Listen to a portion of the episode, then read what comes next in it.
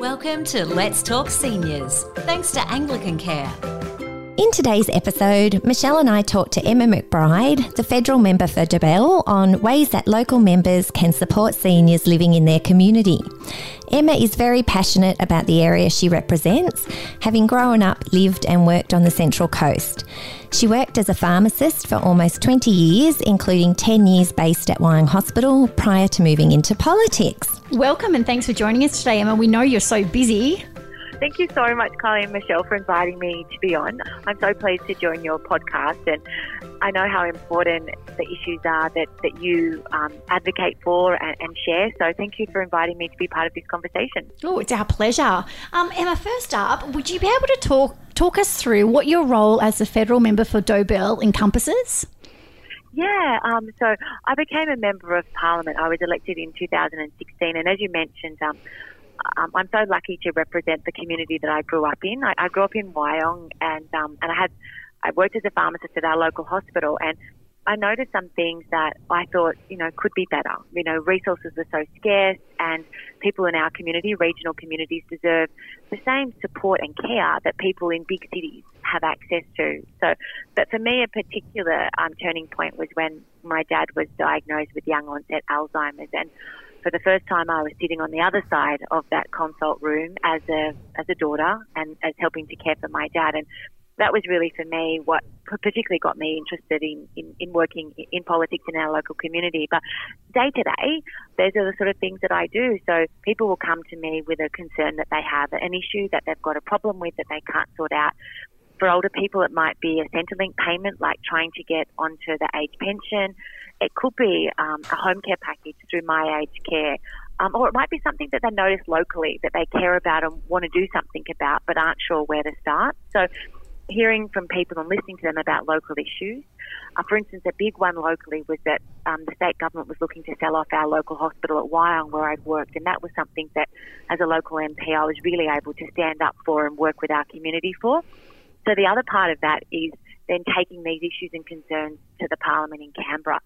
It might be that I write to a federal minister about a problem that somebody has or that a group um, are concerned about, or it might be that I get the chance to then speak about that in the Parliament and give a voice or a platform to people who otherwise wouldn't be heard. So it's very much listening to local people about local issues and then using my platform in Canberra to be able to really um, give people a voice and have a chance to be able to change things, you know, to make things better for them and for others in their circumstances. Oh, that's fantastic, Emma. And I love what you said about your dad. Um, it certainly gives you a different perspective when you're on that other side mm. of an issue, doesn't it? That personal perspective. Oh, it really does. Um, I mean, I straight out of school, I studied pharmacy and I'd had the chance to work in community and in hospital, but it really wasn't until I was there helping my dad and as a mm. carer that I saw some of the things that other people experience. And as health workers, you know, we're, we're trained and we're experienced um, and we're empathetic. Mm. Um, but once you're in other people's shoes, um, it can give you a completely different outlook.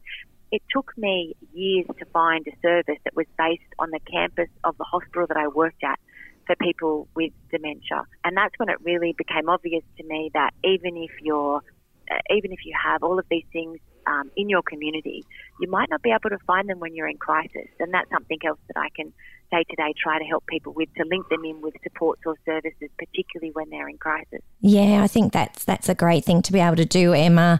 I've um, worked in the aged care industry for many many years, um, but I'm just going through the aged care system myself with my mother-in-law, ah. and it's oh, just I knew everything in theory, but going through it personally just gives you, yeah, just such a different viewpoint and, and, yeah, builds empathy for the people that you're trying to help as well. Yeah, you're right. It definitely makes someone feel a little bit more at ease if they know that the person that they're sharing this very private issue with um, has also had some experience of it themselves. Oh, definitely. It's a peace of mind. Yeah. You've spent a lifetime creating a home. It's where you belong. As you age, Anglican Care's home life can help you remain happy and independent in your very own home. Find out how at anglicancare.com.au. So, Emma, does part of your role specifically encompass advocating for improved services and benefits for seniors? And I guess that's particularly relevant given we have a growing age population in Australia. Oh, absolutely. In my community, the Central Coast of New South Wales, one in five people are over 65. We do have an ageing population in Australia, but in my community, that's higher than the state and national average. Just to give you kind of put in some sort of context, there's 24 aged care homes in my community and over 20,000 people who receive an age pension.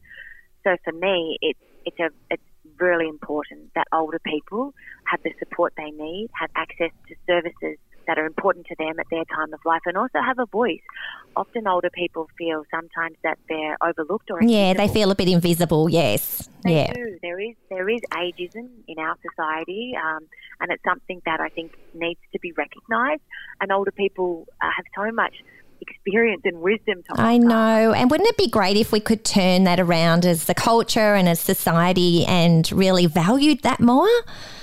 Oh, it would be it would change our society if we, as you say, valued and recognised and encouraged the contribution of older people. Having lost my dad, I feel it so deeply. There's so many times when I think I wish I could ask Dad that, or Yeah. he would know something about that. And I think as a mm. community, we need to value that. Yeah, but but also, I mean, I work closely with our shadow minister for aged care, Julie Collins, and there's been some big local issues, particularly around access to home care packages, which I'm sure Massive issue. Again, that I'm going through personally at the moment.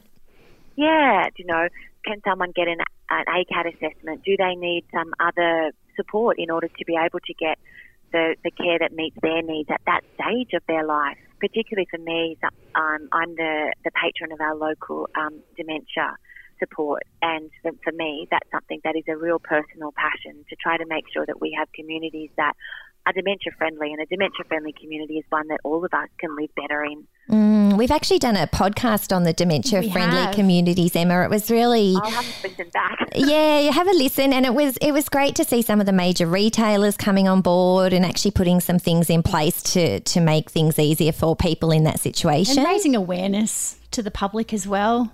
Yeah, Oh, absolutely. We will. When you talk about retailers, we've got our local Westfield um, shopping centre in Tuggerah. Um, they've introduced a quiet time, and that's something that having the experience of shopping with someone who has dementia or something that affects um, their sensory awareness is so important. Um, Yeah, fantastic. type of things Can make the day to day for someone just that little bit easier Mm. or more normal.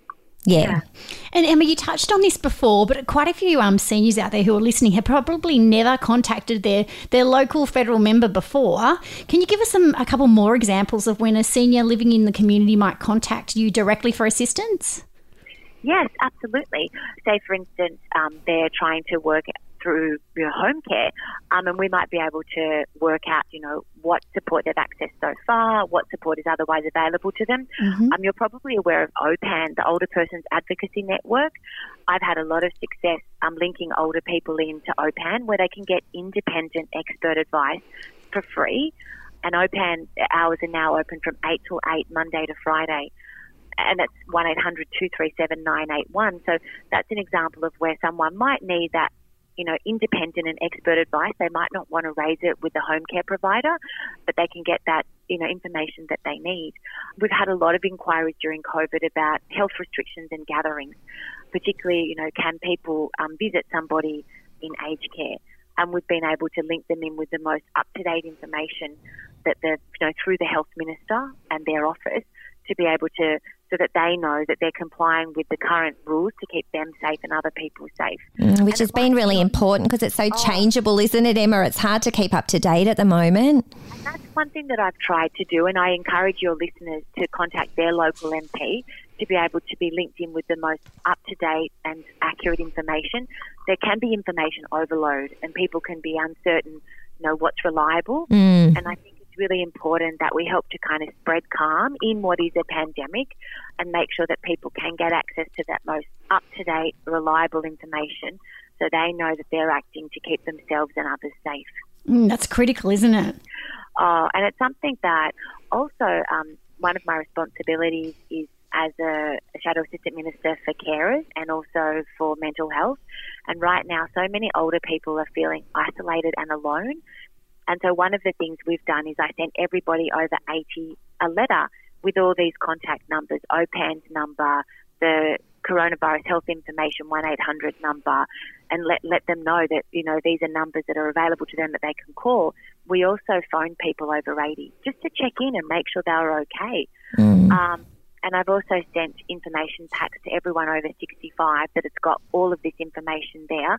So I'd encourage other people, wherever they live, to contact their local MP um, and to be able to be linked in with this information and support that can give them peace of mind and also help them to make the right decisions for themselves and other safety. Share Anglican Cares Let's Talk Seniors on your Facebook page. Your friends will dig us. Emma, uh, we know that in a world that is increasingly technology driven, seniors can sometimes struggle to access services if they don't have the ability to use technology.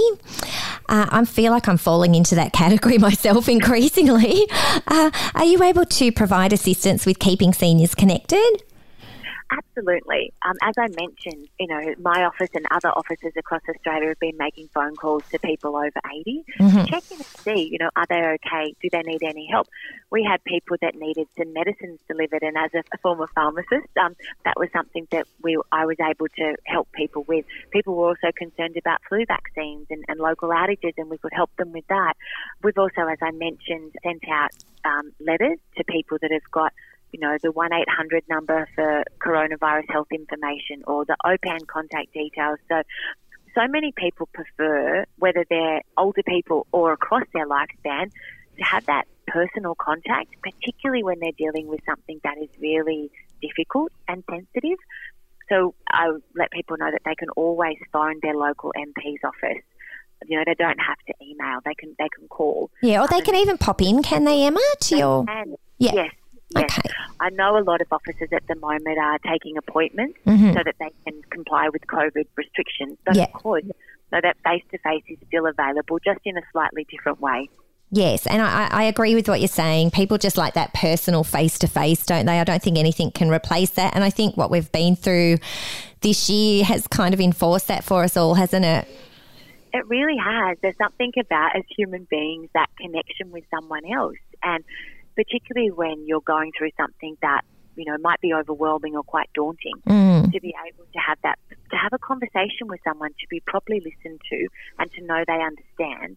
I, I think nothing does replace it. I, I know that there's been, you know, people have had to adapt and switch to different ways of communicating, and there are some upsides of that. Um, but really, you're right. Nothing replaces that face-to-face communication. It might be look a little different now, but it's something that we all really need, particularly if we're struggling with something that's difficult or sensitive. For all your aged care needs, choose Anglican Care, where every moment matters. And Emma, you have already listed a few um, initiatives um, that have been rolled out, but are there any other initiatives the government is planning to roll out in the short term that are directed at improving the health and well-being of seniors? I I think I, have really focused it at a very local level. And of course, you know, after the Aged Care Royal Commission, um, we welcomed an increase in home care packages.